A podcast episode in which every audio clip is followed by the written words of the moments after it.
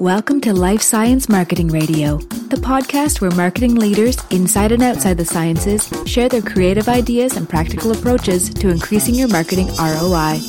Here's your host, Chris Connor. Before we get started, I want to thank my sponsor, the Association of Commercial Professionals Life Sciences. ACPLS provides marketing, sales, and customer service professionals opportunities for ongoing education, networking, and professional development. Those networking and development opportunities have been very valuable to me personally. I think they'd be equally valuable to anyone listening to this podcast. So, to learn more, visit acp ls.org. And while you're there, Subscribe to the newsletter so you can receive content and activity updates. Now let's get back to the show. Hey, everybody, welcome back. It is Thanksgiving week, so I don't have any new interviews for you, but if you haven't been a long time listener to the podcast, I have a best of edition. So I've picked out some of the highlights from the last year. We'll hear from about seven different people that I've been lucky enough to speak to. I want to thank, first of all, everybody who's participated in the podcast, subscribed to the podcast, regular listener. I really appreciate everybody's uh, participation in making this thing um, probably the most fun thing I do, and hopefully useful and valuable to all you marketers as well is uh, I had a talk with Taya Argueta. She was a general manager for LCMS at Agilent, and I worked for her at Varian. And she talked about how Marcom can change an organization. So, Marcom taking a role as a leader. You and I recently had a discussion, and I thought a lot of what we talked about would be worth sharing to a broader audience. And I wanted to start with um, the idea that when we worked together at Varian, you introduced this idea of changing an organization through marketing. Can you talk a little bit about that? Sure. You know, I'd probably even be a little bit more radical and assert that you can actually change a whole organization dramatically and make it more successful through marketing communications. And the key principle behind that, as I, I played it out in a couple of different positions that I had both in my previous world of tech as well as in life sciences is that you always are more efficient and more effective at something if you start with your desired endpoint and work backwards from that as opposed to kind of starting off and kind of generally doing things that you think are going to be helpful to getting to that endpoint. So, so I should probably be a little more specific. So, you know, every company's desired endpoint is really for customers to buy their, their products. But what I found was that instead of focusing, focusing on that customer and their desired buying process and their, their even their, their emotional and psychological makeup, most companies start at the other end, right? Um, start with a technology or a product idea, and they develop the product, they develop the selling process, and eventually they get around to messages and and uh, marketing materials. But using that approach of going from that side toward the endpoint usually ends up producing underperformance. Um, and at, at best, if, if the customer, if the product actually does meet the customer need, you, um, you actually waste time and you waste some resources because you're doing things in a way that makes sense to you, but then the customer has to contort to figure that out and to align themselves and their way of thinking and their needs to what you're talking about and producing. Now, that's kind of in the best case. In the worst case, though, what I've seen is that you actually fail because you developed a product that doesn't actually meet their needs and there's no amount of great selling or marketing communication that can fix that right? Right. And Taya also went on and we talked a little bit we got into the topic of personas and then she talked about something which I think is going to be more and more important um, didn't specifically call it influencer marketing, but she referred to people who were influential in the industry and gave an example of how she and her Marcom team reached out to influential people in the industry, and that guided what they needed to develop in their product and in their messaging. Exactly. And sometimes it's even people outside of the customer. I'll give you an example. When I was in the computing uh, arena, we, uh, we were way behind in mobile computing in Hewlett Packard.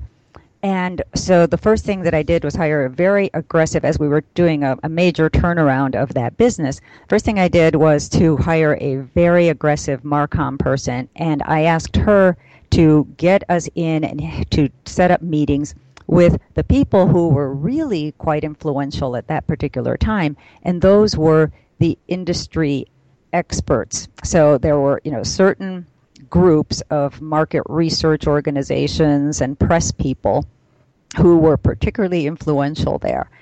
And we had some very rough meetings where they were very uncomplimentary about our company and its status in the market.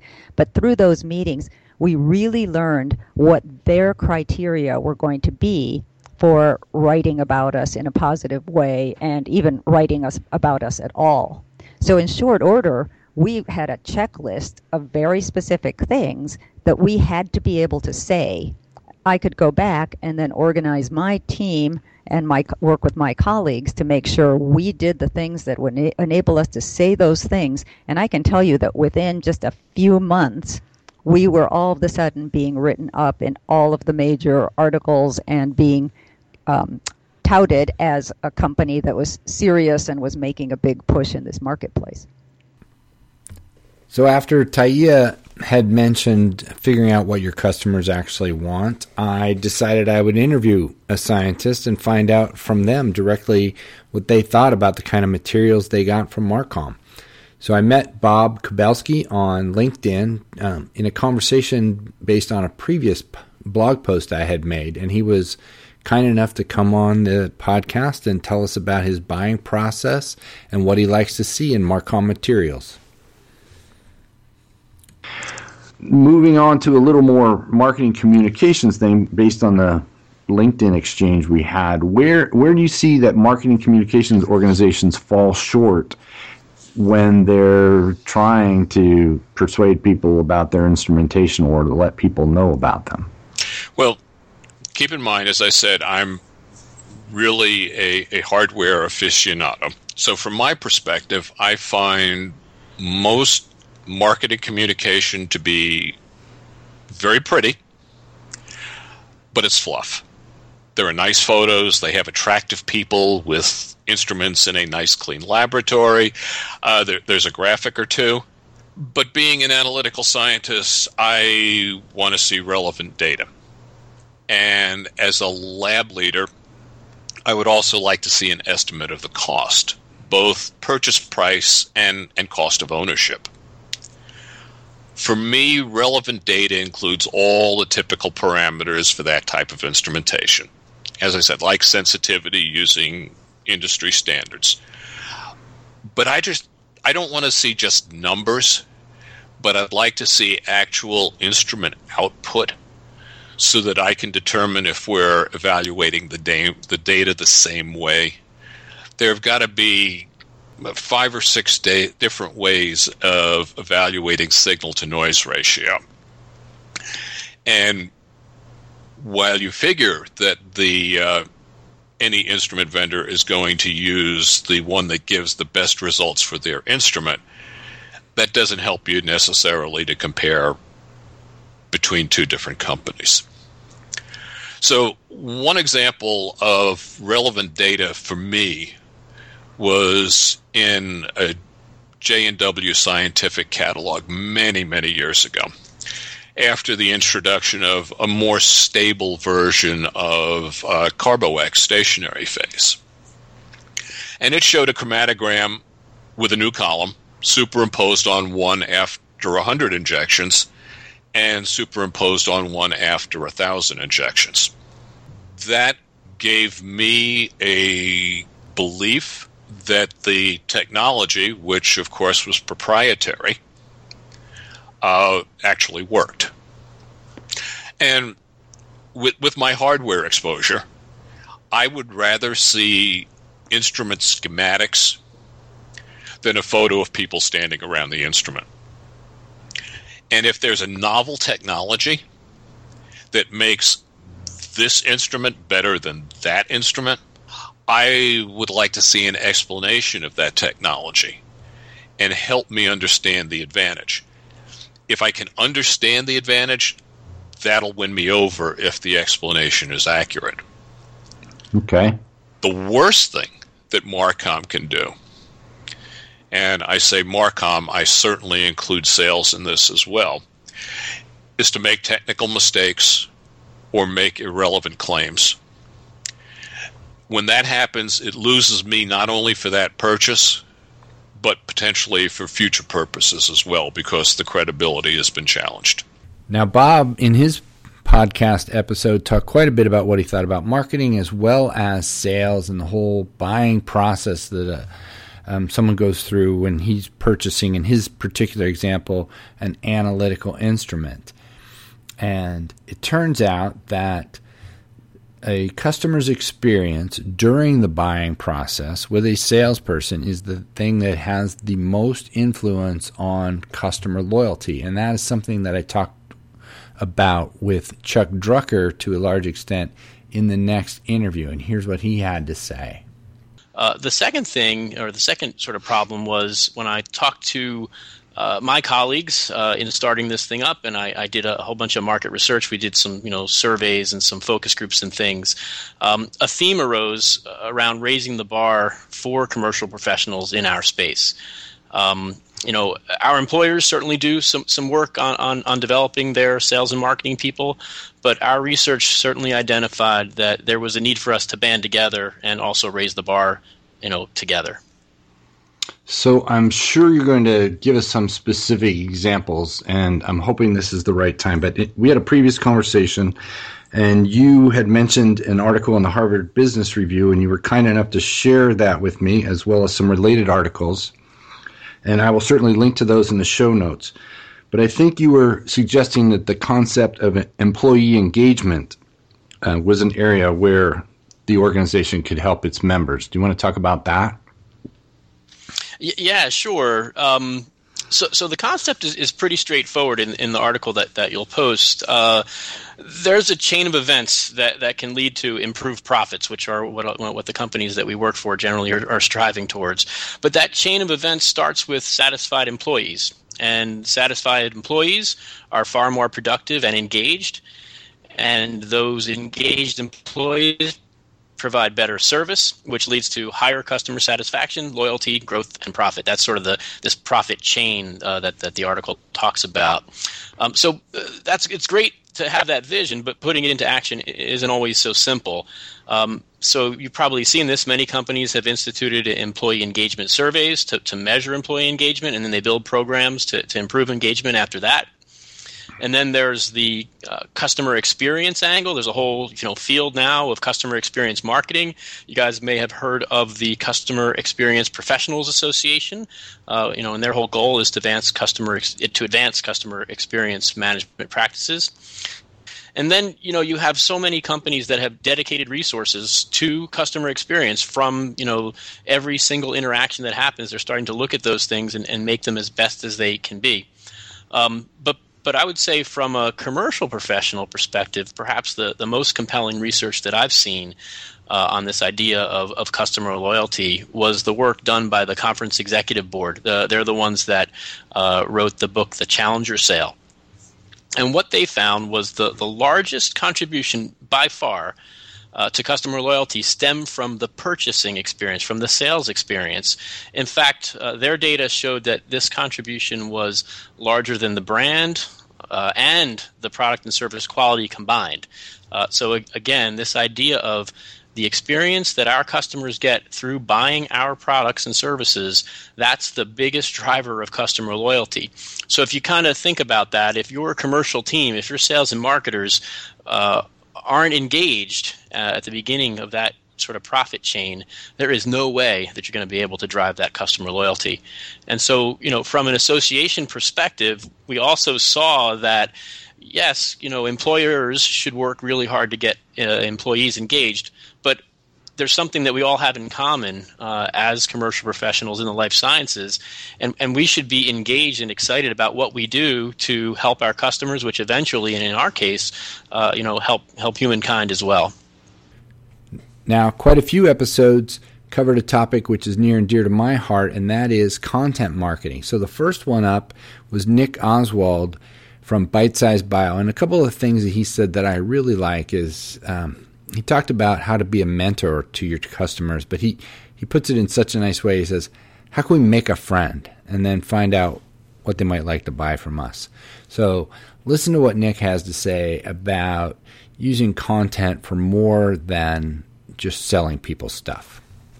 So, and there are other channels besides yours where they could distribute that same content. But yep. I guess talk a little bit of, about getting marketers to be more mentors.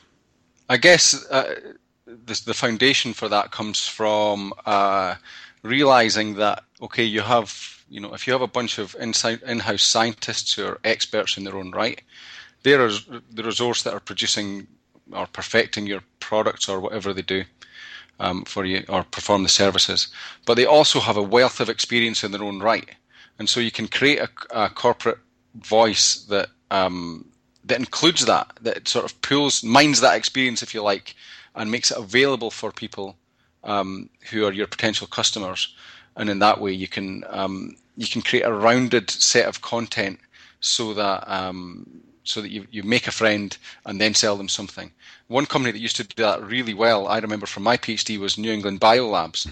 That they made the, their um, their manual, so that was pre-internet as well, just in the beginning of internet, and um, they made a manual that uh, was packed with all sorts of information that you may or may not need to do experiments.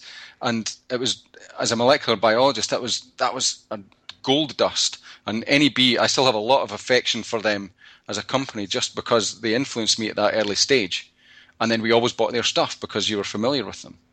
So that's an example of what you could do on paper, but you can also do it in a in a channel like Bitesize Bio or your own uh, blog or whatever, just get more rounded in the content that you're producing so that you're thinking about the whole scientist rather than just what you can sell them. So when you're creating content, and maybe you have dozens or hundreds of people creating content for your company, the next challenge becomes how do you make sure that you have a consistent brand voice? And this is something I talked about with Steve Roeder, who's the chief marketing officer from Acrolinx, which was very uh, interesting conversation and, and, one of the most popular conversations I had all year long. Okay, and then at the opposite end of the spectrum, if we uh, clamp down too hard or without thinking about how we want to sound to our customers, you have the opposite problem, which is um, failing what people might call the Pepsi challenges. Can you um, can you tell your content from someone else's if you took off all the branding and logos? Yeah, I love that expression. Right, it's kind of the um, it's the litmus test of uh, of uh, whether or not uh, the content is on brand. I mean, I, you know, a really interesting way to think about this is if I took a, a logo of a familiar brand, let's say it's uh, Coca Cola, and I put it in front of you, uh, and you know, we've all probably seen these on bad PowerPoint presentations where someone just cuts and cut cuts and pastes the logo onto a screen, but they didn't really do a good job, and it's distorted and kind of has like you know, the edging around or something, like, there's an immediate reaction that we all have, which is that's not how Coca-Cola should be represented. That's not on brand for them. That's not how uh, they they would want to be perceived. And, and in the same way that that visual uh, representation of the brand that translates directly into their content. If your content is not on target with the same voice and tone, uh, you're going to know. I mean, imagine opening up, imagine you buy the new iWatch. Everybody goes out and gets excited. You buy the iWatch, and you look at the manual, and it looks like something you might have, uh, you know, you might find in a, in, in a toaster that you bought with, uh, you know, 30 different languages, you know, gray printing and, uh, you know, eight point font. You'd be shocked. You right. look at it, you say, this isn't Apple. This isn't how they want to represent their brand. This is off their you know this is not their voice and uh, you know i think many people would have that reaction for all sorts of different products and companies that they're associated with right and i'm sure as an example I mean, apple wouldn't want to sound like samsung either they wouldn't want all their content yeah. to be indistinguishable from not just um, that you would get the wrong impression, but that you would be you know not separating yourself from other companies. And I think in our industry, because it's somewhat, oh, it's honestly fairly technical, um, there is a a um, tendency to say things in a very narrow corporate way. And I think there's opportunities for people to distinguish themselves by thinking about what their tone can be and how they can create a different experience for their customers and add some emotional component to it without um, putting yeah. off their customers by sounding silly or frivolous.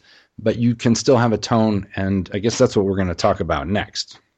Yeah, you're you're right though. That the tone can be a, a differentiator. It can be just as powerful, in fact, even more powerful. Because once people get past the logos and the visual representation of a brand, that interaction really starts coming through the words.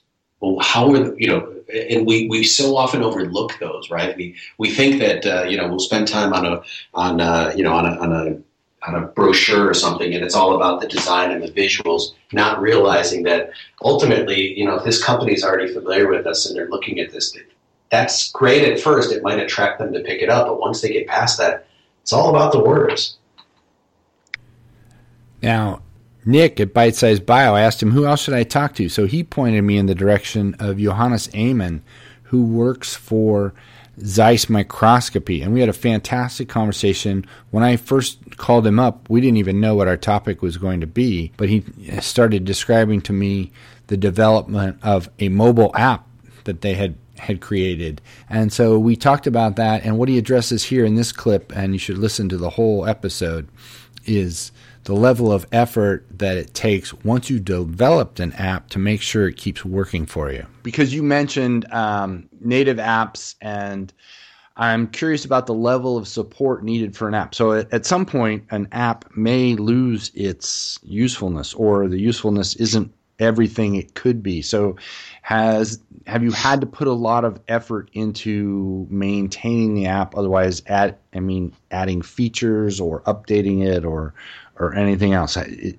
because sometimes a company might make an app and put it out there, and then pretty soon no one's using it anymore because it just hasn't kept up. And now you've got a thing sitting there that doesn't look good for your brand if it's not doing its job, right? Exactly. This is exactly the point. Um, let's be honest here for a minute. Um, in a company, an app is a project. Yes. And this project gets a certain budget, it gets an approval, it has a delivery date, and then the budget is, is, is ended, the project is finished, and the app is out there. But then, more or less, the real work starts.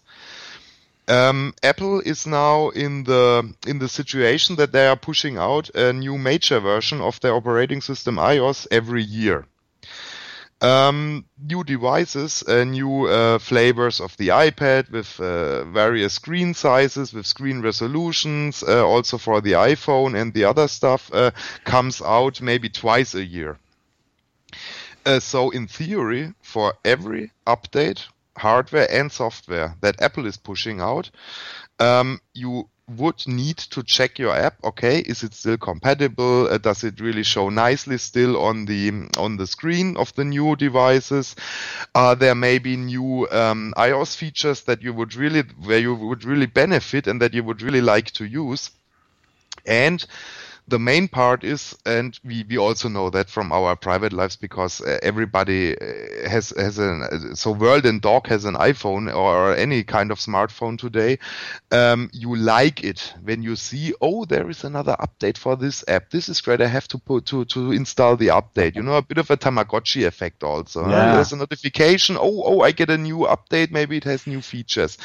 If the app lies silent for months and for years, exactly as you said, you tend to forget it that you have it.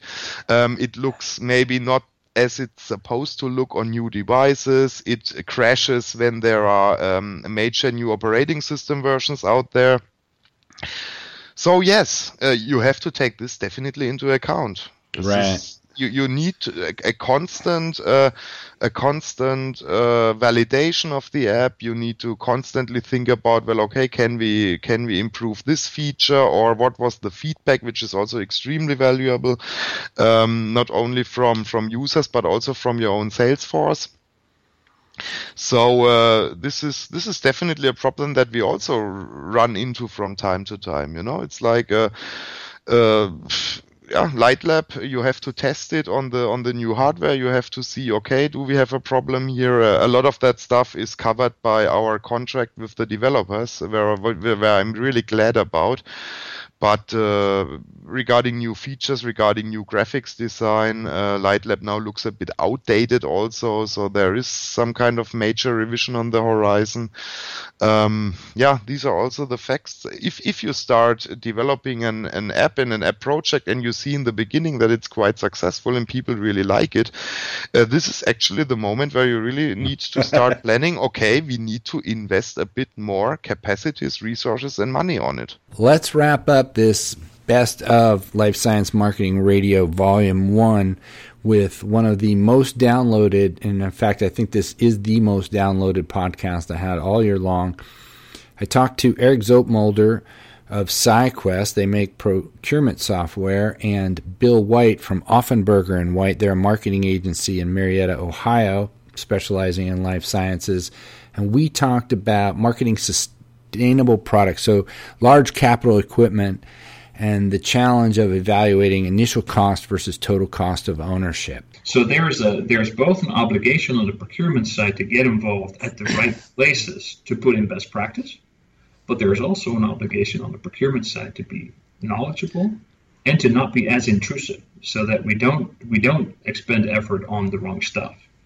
I think yeah. I think those are areas where not just the procurement department themselves, but the tool set that you use and the collaboration with suppliers. I think suppliers have a tremendous role to play in educating the right group Great. of people in that's what where they was, can bring.